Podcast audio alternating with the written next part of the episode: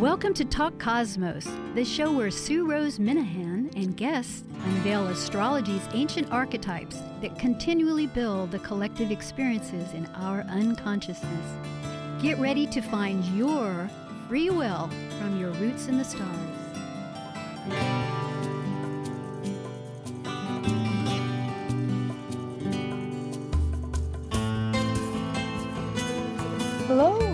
Once again, this is Sue Rose Minahan, and tonight is Talk Cosmos on April 4th, and we repeat on the 9th. That's a Thursday morning, and that'll be at 6 a.m. And this is the Aries Cosmic Collaboration Night, and we are in that archetype of Aries, a time of initiation. It's the spark that has separated from the womb of completion to find our identity. And the subject tonight is Chiron. Chiron happens to be transiting the sign of Aries for a total of 8 years. It started, about 2 years ago, and it will continue through about, maybe it wasn't two, it was one, but at any rate to 2027. It's a long transit because it's a very elliptical orbit. It goes through Pisces and Aries for 8 years, whereas the others kind of zips through. So it's at the far end now, and it's going quite a long process. The United States of America happens to have our Chiron in Aries. It's at 20 degrees, so it'll be a while. At present, it's 5 degrees Aries. It only goes, think about it, 8 years. It has to go through 30 degrees, and it goes forwards and backwards. And so it's at the beginning stage of it. Chiron is quite an archetype of itself. It is in mythology a centaur. Now, a centaur is half horse, half man. What do they represent? And I might say, I was going to say it is a man, but because it's actually that man part represents humanity, and the horse represents nature, the wild, the raw, the pure, the unadulterated nature, those forces which we do not control. And we must at some point surrender to that factor. There seems to be a little wind happening. I think we're having factors of our own here. But at any rate, there is quite a story with Chiron, and essentially, and we will discuss that today, but the challenge, because he had three archetypes. He was the wounded healer, because essentially until he was wounded, he was the master healer of medicines and intuitive medicines of plants. And then he became, as we will describe in the story, the wounded healer. But in that process, he isn't just staying in that position. It is also the shaman, and it is also the alchemizer, that which transmutes. And the essential challenge to Chiron in any sign, in any house, and this is also for the United States of America, which all of us here across the whole globe are experiencing at some dimension, because it is this energy that Chiron is transiting in Aries. The challenge to see our pain, to realize how our story of pain, that's private, personal, hey, it's my story, which people have in any dimension, how it connects to the wider population's story, because it's through offering that wisdom and teachings of methods that transmutes and fuels that pain for a larger, broader purpose. So it's really essential energy. We'll go into that story. He is a demigod, had this mix of heritage between a god and a non-god, mortal.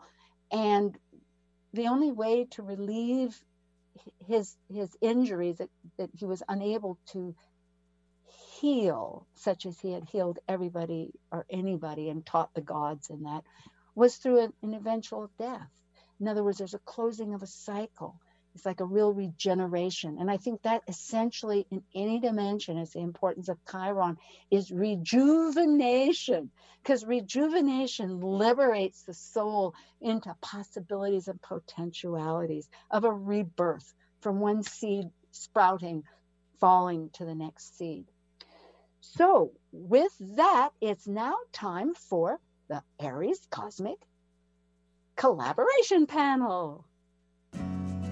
Investigating the deeper questions of this month's archetype and integrating spirit and matter for unified wholeness, this is your Cosmic Collaboration Panel.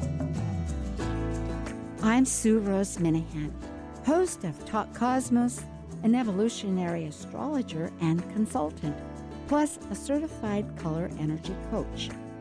I explore creative expression as an artist, a musician, and write abundantly, stories to poetry.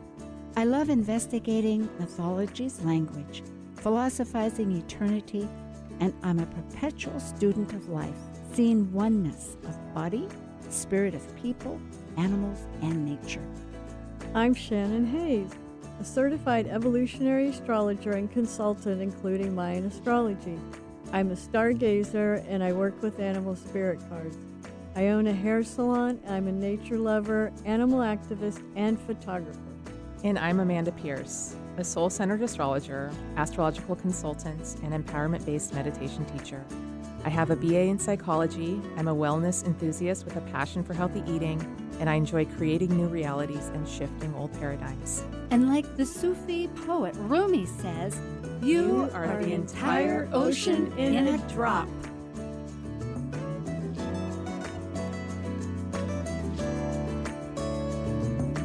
Oh, how I love that music, and I love this topic. You know, it's most extraordinary, and we will be, well, I was thinking of this energy, and we always actually begin the subject with each one of us highlighting some energy that we feel needs to be represented, because it's hard to say the whole picture, but we just give a little capsule, and I'll start off. Mine would be identity. It is with Aries essential that one has autonomy and their identity. And when in Chiron, the fact is it's that finding that identity, who am I, is really potent, as we are now experiencing, especially through this coronavirus, but we'll go on. So Amanda, what would you say yours would be? Oh, hi everyone. I would say that courage, healing through courageous action.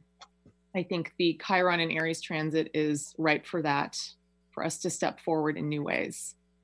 Oh, and Shannon, how was your take on it? Well, hello there, everyone. Well, I guess I would say my take on Chiron has a lot to do with the wounded healer sort of aspects of Chiron, and that would be like being able to do the self work in order to heal some of like the old wounds that we come in with at birth, because we all have like karma that we carry, and a lot of times the certain traumas and certain actions from other lifetimes are a big imprint on who we are, what our identity, how we see ourselves, right? Our identity, which has a lot to do with Chiron and Aries. So so that's kind of. Oh, thank you. That each one of these, as I see a thread, it takes a really big part of the picture, because as we're all experiencing on a global issue, the coronavirus, and our current pain is so identified with this energy, in the sense that our existence, the autonomy, the identities that we had are curtailed, that we're being eliminated from our social context, and it throws it back to our private time, even if we're with a family or not, but still functioning as to say, well, really, truly, what is myself? What is the purpose of what I'm doing with anything? The identity. And I will say to the audience, you know, the three of us were so lovingly at the studio, and of course we love the studio, but we are in our homes, so we might be like everybody else. We're in that picture book. So one of you, Amanda or Shannon, lead on. I know it's so interesting, because we can't see each other to like kind of feed off of each other. Yeah. And And it's like, I guess it's like, you know, having to be kind of conscious of not trying to talk over the other person, you know, giving space, giving 6 feet apart, I guess, you know, without really seeing each other. The separation of 6 feet, right? Instead of separation of six details. But I think I thought if I may jump, 6 degrees, actually, 6 degrees of separation. Exactly. No, I was taking a little parody on it, but you're right. But it's intuitive. I did think that since at this time, the ruler, which is Mars, is in Aquarius. It's a very intuitive sign. So I think if we trust our gut and leap forward like the syntops, we will connect. And if there's a little crash, like an atom splitting, well, that's okay. We'll deal with that too. Well, I think it's really interesting that Mars, the ruler, is in Aquarius, because both Aquarius and Aries are freedom-loving signs. And here we are cooped up, everyone's, you know, sheltering at home for the higher good. And that can, you know, bring up the wounding, that desire to be free and to not have to be held back is part of Chiron and Aries. Oh yeah, absolutely. I totally agree. You know, it's like, well, and the whole like Mars and Aquarius thing too also has, you know, I mean, it's conjunct Saturn. So it's almost like, you know, the Mars, but it's like at what, like 3 degrees now. So it's kind of slowly moving away from Saturn, but it's like, it's still in the like kind of Aquarian, Saturnian version of Aquarius, like it still has enough of that Saturnian influence, you know. So it's like, it's like the Mars is kind of like in between like Saturn and Uranus in a way, you know. It can't, like Chiron would be, isn't it? Because that's right. And Chiron travels. That's exactly where I was going with this. Oh, is sorry. Like, yeah, is that the Mars in Aquarius kind of saddled between Saturn and Uranus is real similar to, like, you know, the Chiron in Aries.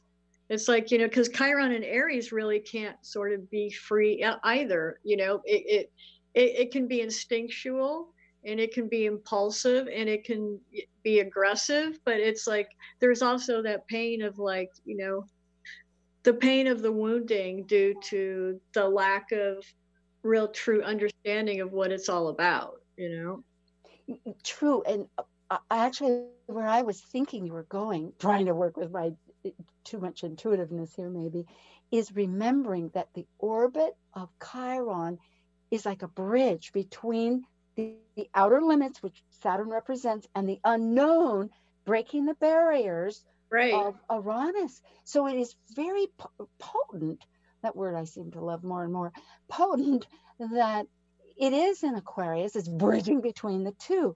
But you know, this business of our freedom, it would be if what I'm thinking is that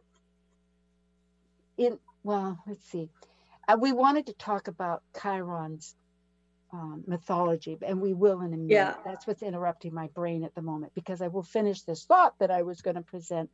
And that is that it's the antithesis.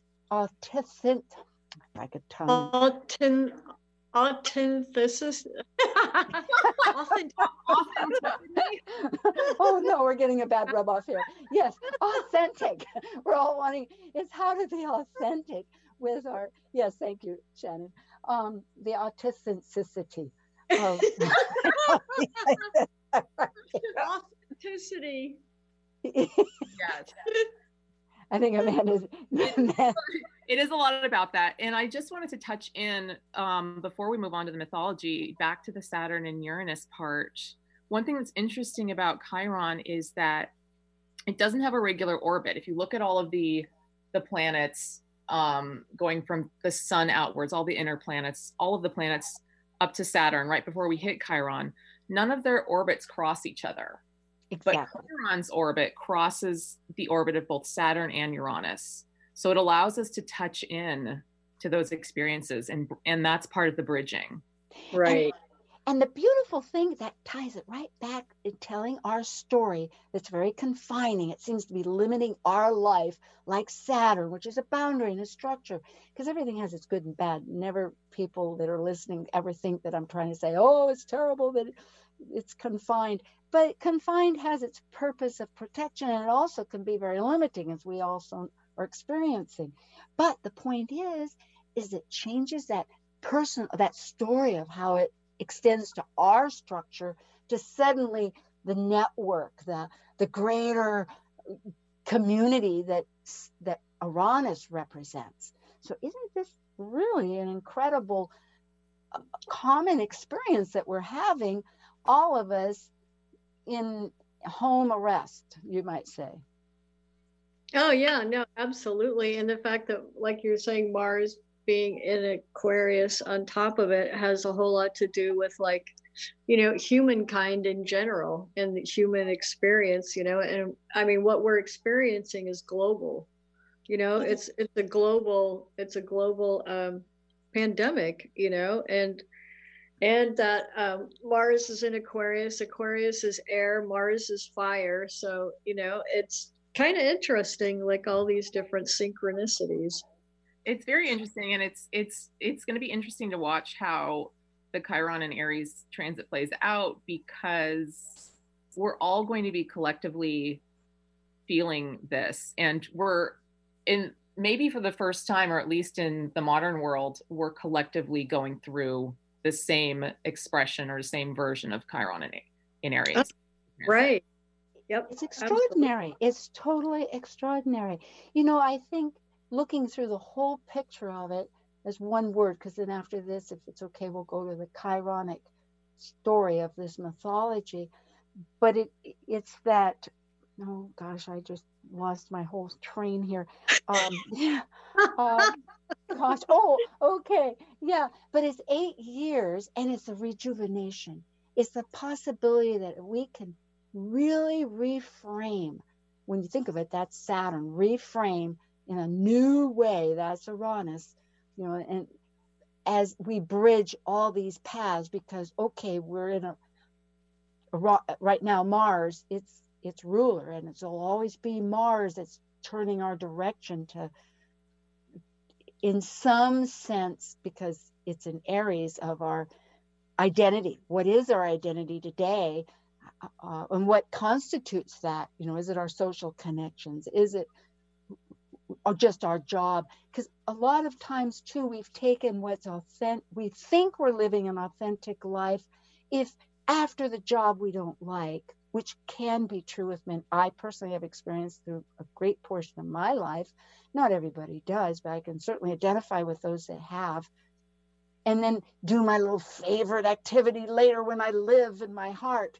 And then at other times when, if I tried to do what was authentic to me, it didn't really seem to register too much with mainstream society, whatever it was. And it was like, oh gosh, okay, I got to go back now and restart. So we'll get different direction with Mars, because right now it is in Aquarius and it's right next to Saturn, as we've mentioned. But like Amanda, you were mentioning earlier, that it was brought up in what you had heard, which we know is it'll be in Pisces, and then come July, just a couple of days before, all the way through the rest of the year into the first week of January, it'll be in its own sign of Aries. So of course, our other talks will bring attention to this, but we have that some pattern of its shifting direction as far as an influencing planet on this Chiron and Aries for the next eight, you know, until 2027. Yeah, and what's really interesting about the Mars transits is that Mars isn't very comfortable in Pisces. It's not its favorite sign, because Mars wants to go, go, go. And Pisces is, it's like trying to run through water. Mm-hmm. And so it'll be interesting to see, will we still be sheltering at home when that comes about, or is there going to be more potential for us to kind of step into a spiritual side of ourselves to kind of help us cope with how things are going, maybe a meditation practice. Those would be good things to do under a Mars and Pisces transit. And then when Mars goes into Aries, like that's its sign, that, and everybody's like, yeah, let's go and forward movement. But then Mars goes retrograde. So it's just going to be really fascinating to watch how this all unfolds. And each one has a deliberate phase. If we think of this in terms of phases as a collective, and I'm speaking to the audience here, to all of us collectively, I think it will help make us realize, just like a child has its phases. I mean, if you've ever parented or been around little people, you realize that their troubles today and 3 months are different, or else their argument today is forgotten the next day. And you move along, but it's a growth process. It's kind of a developmental step. And that's how it operates too, because I was meditating a couple of days ago. And when you said Pisces about water, I thought, oh, hey, that makes more sense. Because I had some guides that were working with me and they said, let's go swimming. I said, okay. So I'm jumping in the water and I'm down in the water. And I'm thinking, well, I don't have any air. Oh, okay, I'll be a mermaid. Well, here we are, you know. It was like, there's ways to navigate water, but it's not that linear path. And that's, I believe, what we're all needing to shed is the unity of who we really are. It's not just the intellect that we put in a compartment, or our spirit for that particular practice, but it's using as best we can in our totality, the body, that language, the feelings, the heart, the mind, its thought, and the spirit, that spark of connecting to this source, whether we call it divine consciousness or whether we call it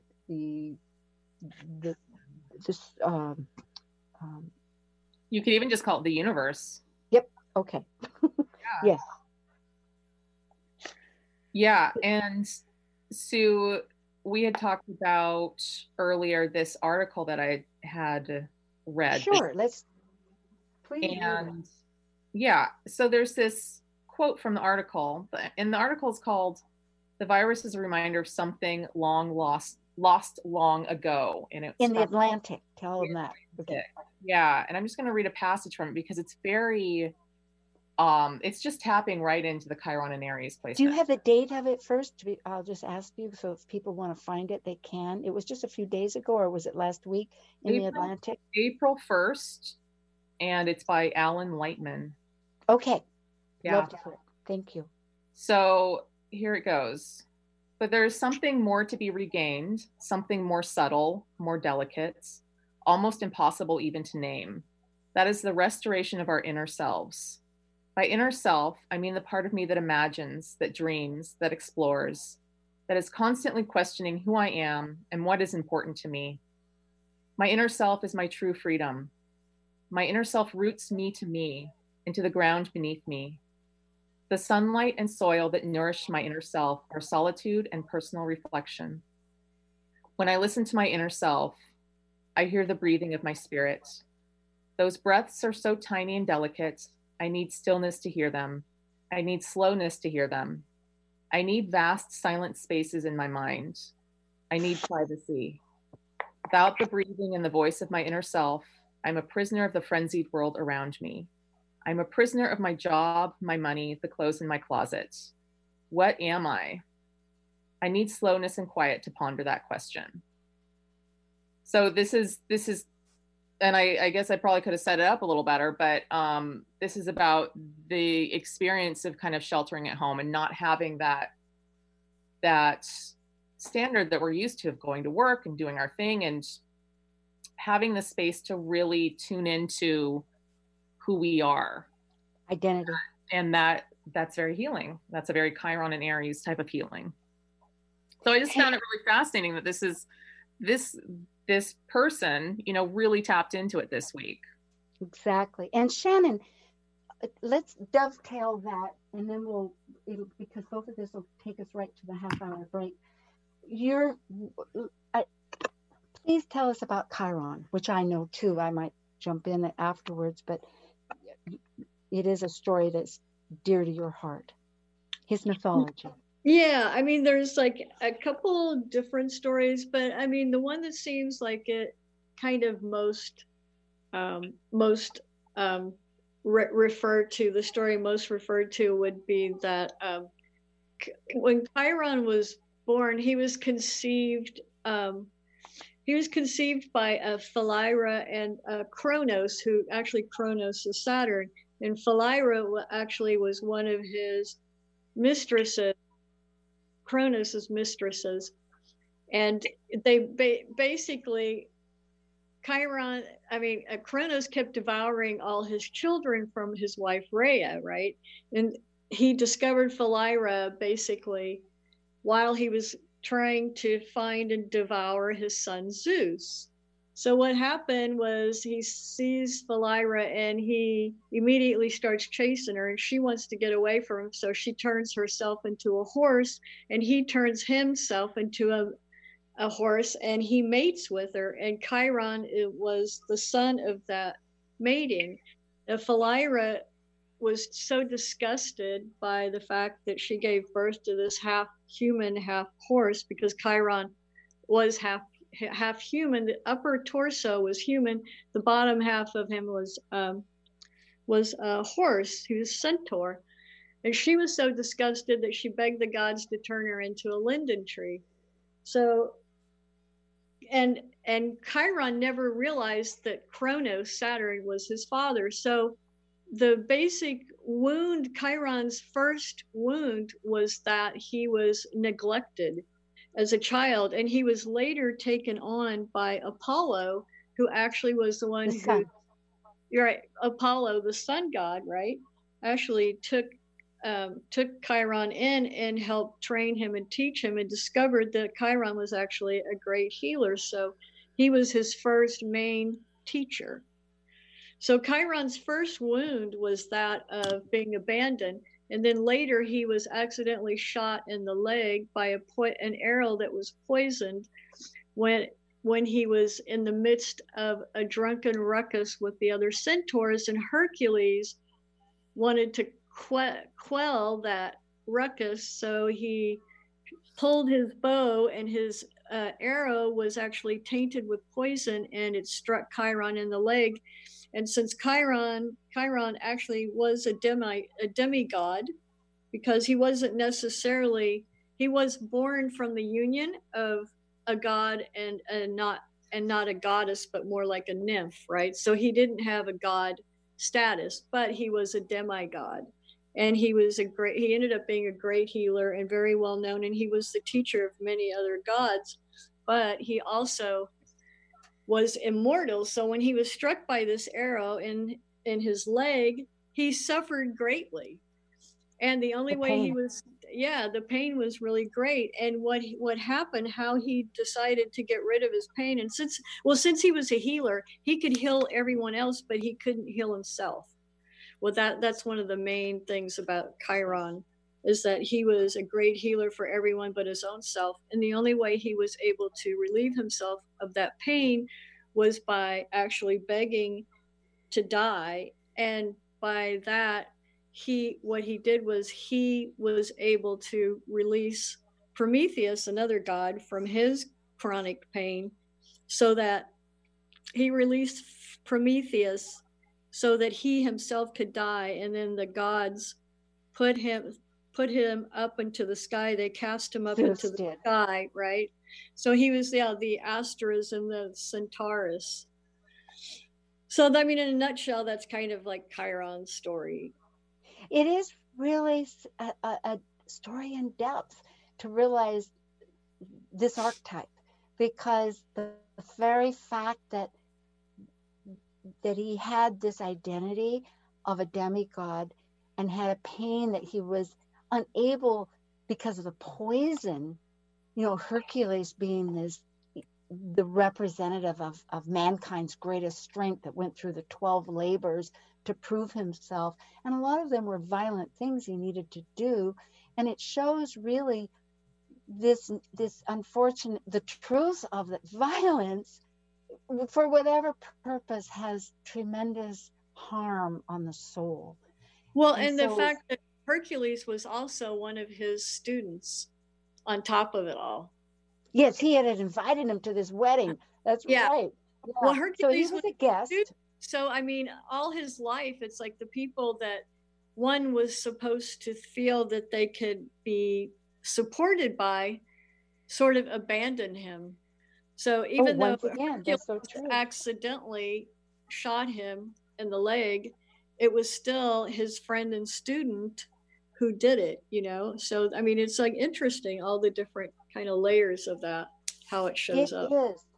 But it once again, it's so true. And again, it seems like how to remedy it, because he did service Prometheus, who's being penalized for giving fire, giving life force to mankind.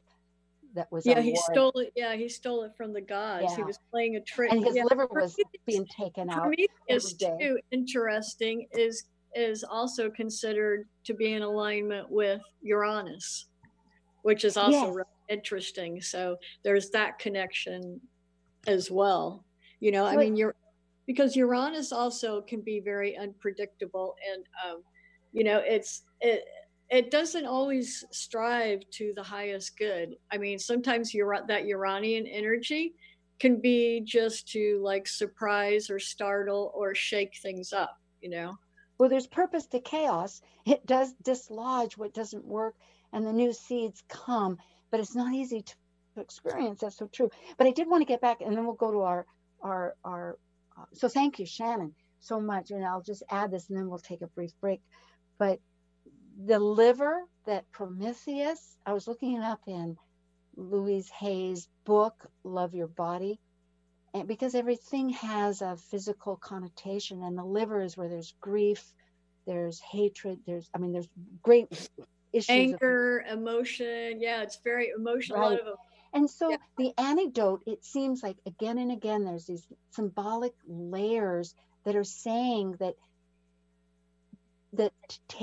to love the greater life, that one is rejuvenated through taking your stories of pain that exist. It's not that they don't. It's not to sugarcoat them and say, no, they do, and there is suffering, but yet to transform how they function into a gift offering to others, because other people, through their pain being recognized, has healing virtue. So let's continue on this whole basis, and we'll come right back. This is Talk Cosmos, April 4th, with Aries Cosmic Collaboration.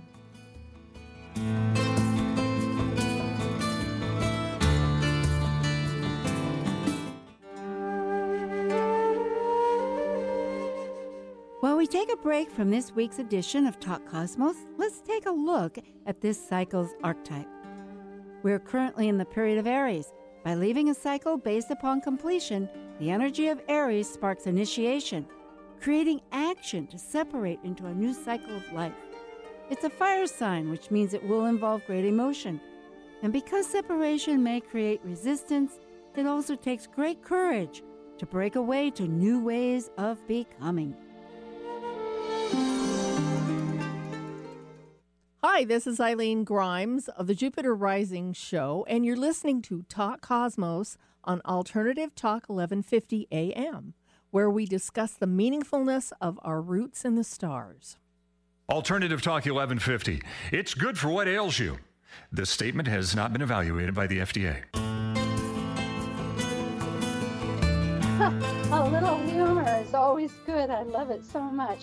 Okay, so right now, this is April 4th, 2020, and we're doing the Aries Cosmic Collaboration Panel with Amanda Pierce and Shannon Hayes and myself, and we're talking about Chiron in Aries, which is a tremendous archetype, the wounded healer, who was the master healer, a centaur, who was also a shaman through, that's the archetypal experience that we have, and also for alchemy. And it takes two substances and makes a third, and for that point of rejuvenation. And because it's in Aries and will be for 8 years, this talk, I think, somewhat in the United States of America has it natally, going back to July 4th, 1776, it was at 20 degrees Aries. And so Aries is, just to review a little basis here for however this wonderful conversation with these two great souls continues, exploring and trying to dig down. I mean, we're not just mentioning things, we're trying to unroot stuff. But it's rupture. You could say, and that's what we're experiencing now. It's not just the USA, but all of us. Rupture in the case that when you break away, like Aries does, that energy, that fire energy, it breaks from the womb, from the 12th house. It's a rupture. And the autonomy, why? Because that has some existence that matters. It's our individualization. But here, its ruler in Aquarius is saying, yeah, but it's, well, the fact is we're all experiencing this rupture from the social network. So I guess really maybe focusing a little bit on the USA, however it matters, because it seems like this pain that we're experiencing, it is, oh, we've touched on a little bit, and if you've got some other area, jump into it, but it's like our needs, are they really getting matched? Did what we had before get matched? Or like the chaos, what will fall away? And how can we work on that inner self through that meditative point, like mentioning about the silence? Well, what I think is interesting about the experience of the collective experience of Chiron and Aries right now is that Aries is, it's the first sign. So it's an initiation into something new, and it's a pioneering energy. And with Aries being in Chiron at this time, I can't tell you how many times I've heard people say, when is it going to go back to normal, back to the way it was? And I don't know that it's going to. You know, this is such like a profound experience that we're all going through. This is going to shift how things are just going forward. And so with Chiron being in Aries, there could be some collective fear about leaving the old way behind and really stepping into something new. And that could be very painful for a lot of people. Yeah, I totally agree with you. Well, and you know, and it's kind of, people tend to always, a lot of people don't really like leaving their comfort zone. And when, you know, like after this whole virus thing, it's like, this really makes you stop and think about, you know, your own personal hygiene, right? Right. A lot of people don't think about that. You know, a lot of people don't wash their hands properly. A lot of people, like, you know, they stand right behind somebody in line, or, you know, everybody's touching everything, and you're eating food somebody's like touched on, or, you know, coughed on, or whatever. But I mean, and, you know, it wouldn't surprise me if part of this is going to be that once everybody gets the freedom of having these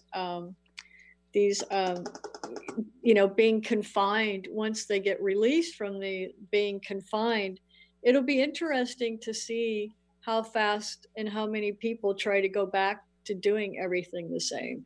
Absolutely. And I whenever I'm looking at Chiron and Aries, I can't help but also think about Uranus and Taurus, and how much like Taurus is just doing things the way that is comfortable, and Uranus is shaking that out of us. So these two working together, it's going to be really interesting to watch, because we are being shaken out of our ruts. And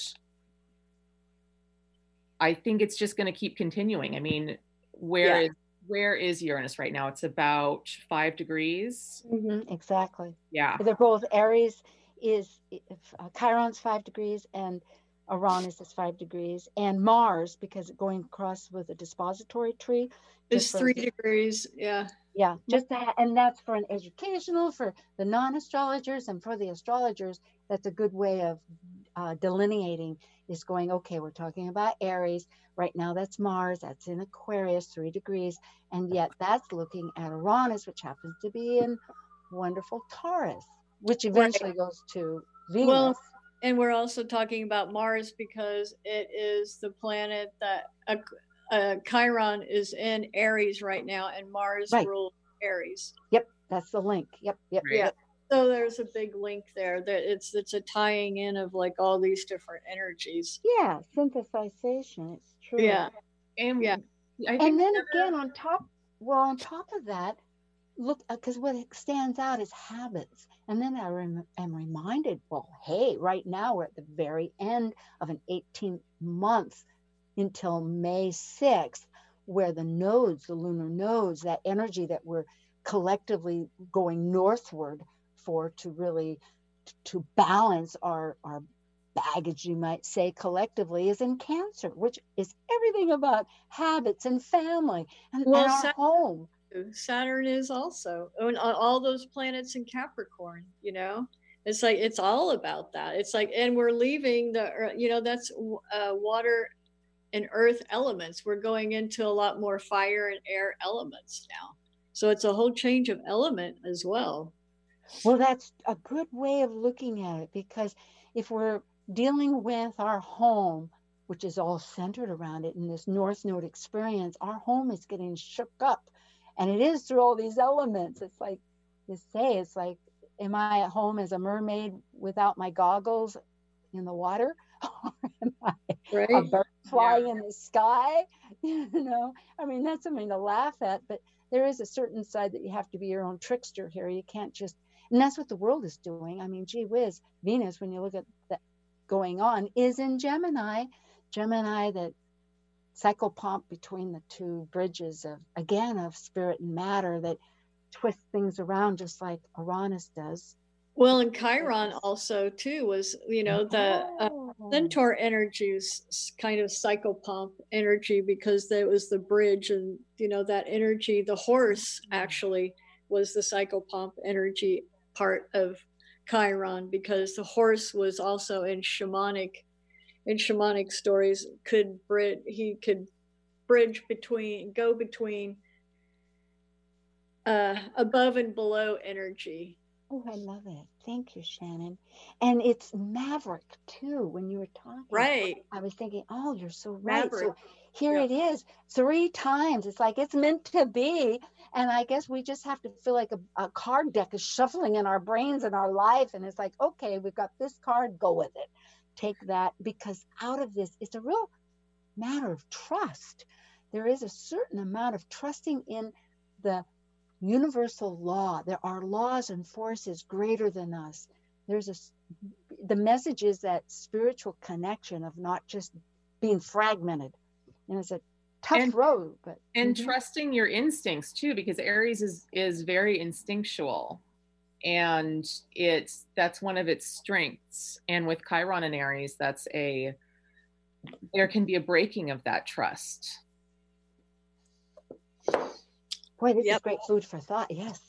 Right. Yeah. So, and lots of fear with Chiron and Aries, because Aries is very brave, but but that Chiron, it's going to be wounding around being brave and having it, having been bit by that potentially in a past life, who knows, potentially in this life. And so really finding that inner courage to move forward, because Aries is also about survival. And, you know, we're in a situation right now where where survival is very much in the forefront. Taurus, if I may say, because in a sense it is, both Taurus and Aries are instinctual. That's so true. It's a great reminder. But the Aries is forward. It's just is a instinctual motion, like fire moving. Whereas when it gets to Taurus, it's all about the survival of that life that it's established to live. You know, Aries just needs to stand up and act. So it does take bravery. I think that Aries also is about survival, because it's very much connected with war, and it's connected with violence. And so that connects it to that survival need within. But the Taurus is as well. Yeah, no, I agree with you, because underneath it all with Aries too, I mean, you always have to remember that like Aries rules anger, and with that Aries energy, there is suppressed rage. Yes. Right? And part of that the self-worth stuff that is usually associated with Taurus and the second house energy. It also has to do with the survival energy of Aries, right? Because that's true.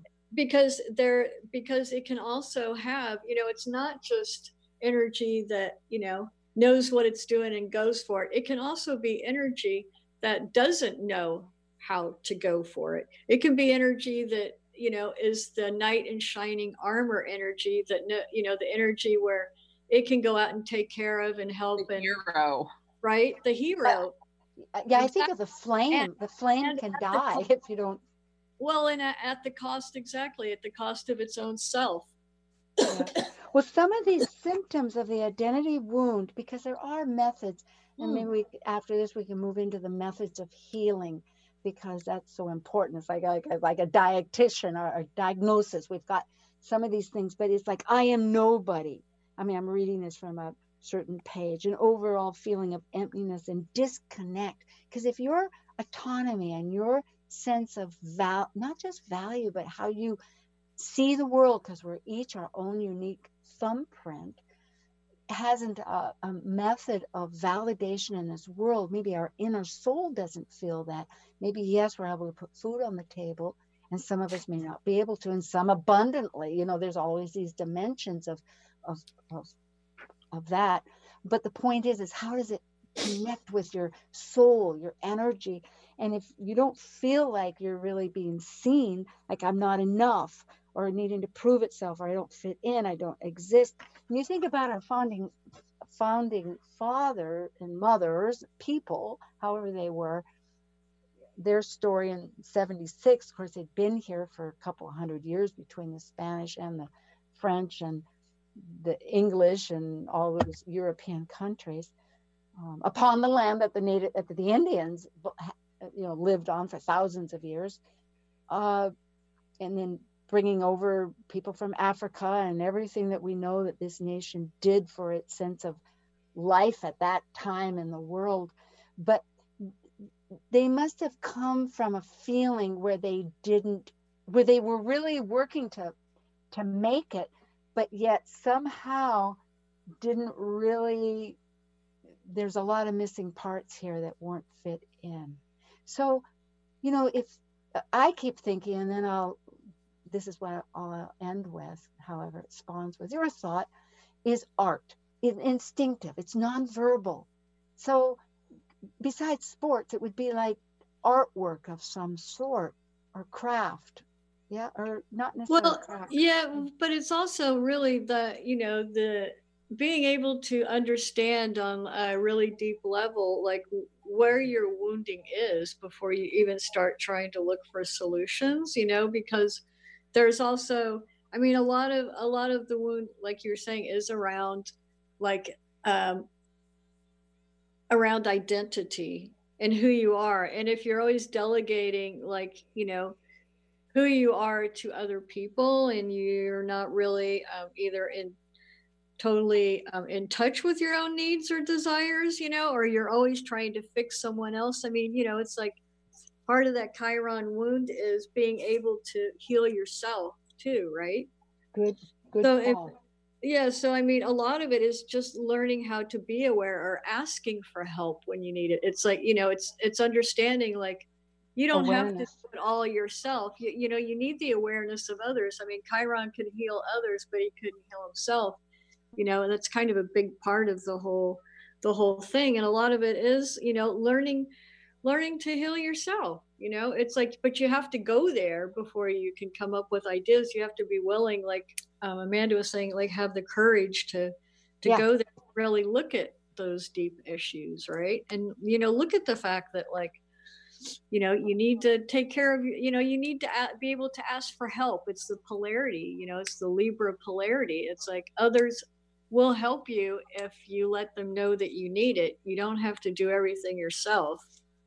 Well, there's that. But what I was going back with, Shannon, and that is that, because I love the awareness of self that what you're saying, but through all this whole conversation with both, you know, all of us are saying, because like that article from the Atlantic was saying, the silence that we have this benefit to stop, right. Listen, slow down. Know?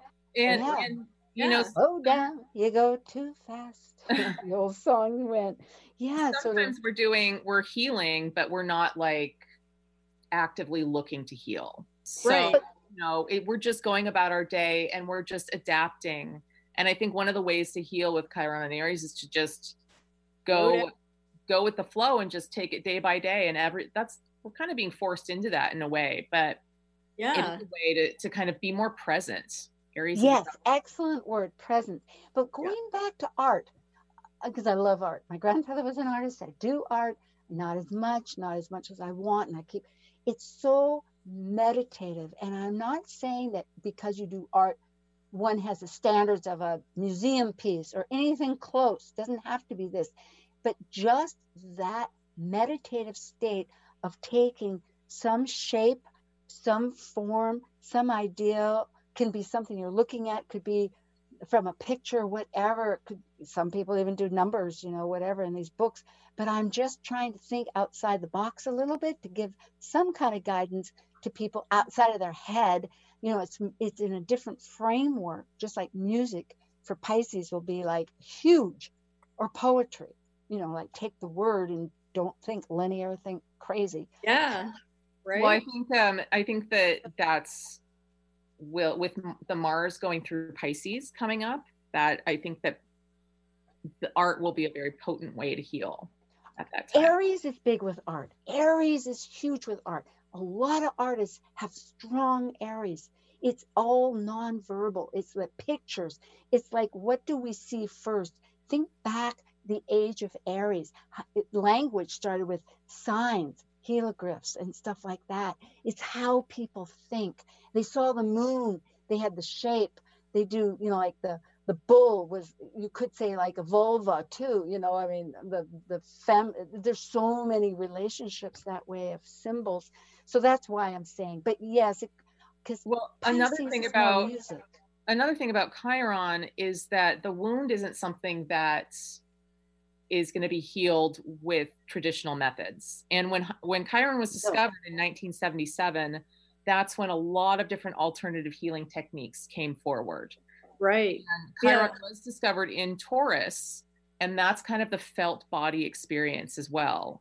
So healing through the body, doing alternative methods to heal can be really helpful for the Chiron. Oh, yeah. That's so good. Thank you both. Absolutely. Because he was a healer with, he was like an alternative medicine healer. I mean, he worked with herbs and, you know, natural remedies, especially back in that day. They didn't have they didn't have physicians like we do today. So great reminder, because Uranus is in Taurus, and I just realized they're both going to be there for about the next 7 years. So yeah, that's in tandem. It's like, and another connection between Chiron and Uranus is Venus and Mars, because Venus is the ruler of Taurus, right? Of Aries, and Venus and Mars are squaring each other 3 times this year. Mm. So it's kind of going, there's going to be conflict between what you want, Mars, and what you need, Venus. And it's going to be that dance between these two, the Chiron. Oh, I can hardly wait for Pisces. Let's dance. Next week, I'll just bring this little moment, because it's always a matter of timing here, so pardon me. But we will continue with the archetype of Aries. And I believe it's going to be Catherine Andren again. I have 2 people and we need to coordinate which is which. But I believe it'll be Catherine Andren. And the subject we will determine. But of course, I will be at Talk Cosmos at the same time.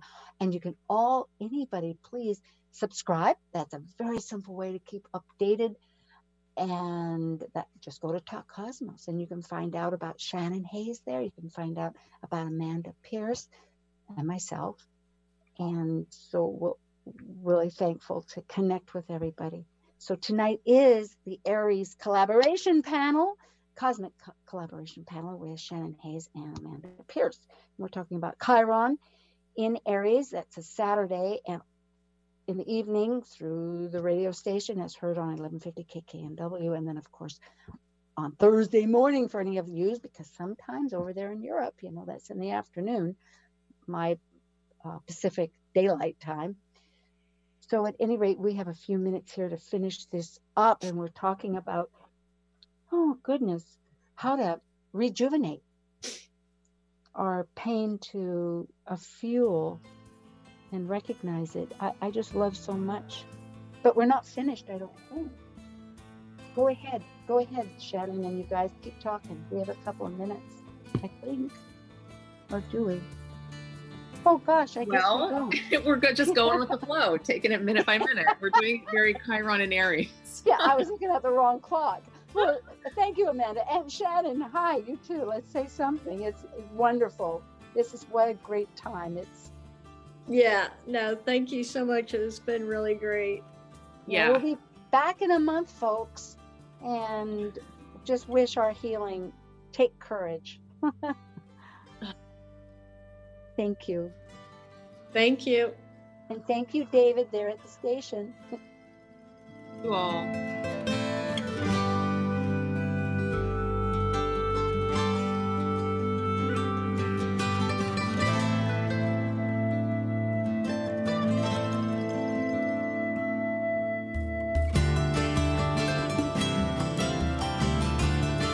Thank you for listening to Talk Cosmos, the show where Sue Rose Minahan and guests unveil astrology's ancient archetypes that continually build the collective experiences in our unconsciousness.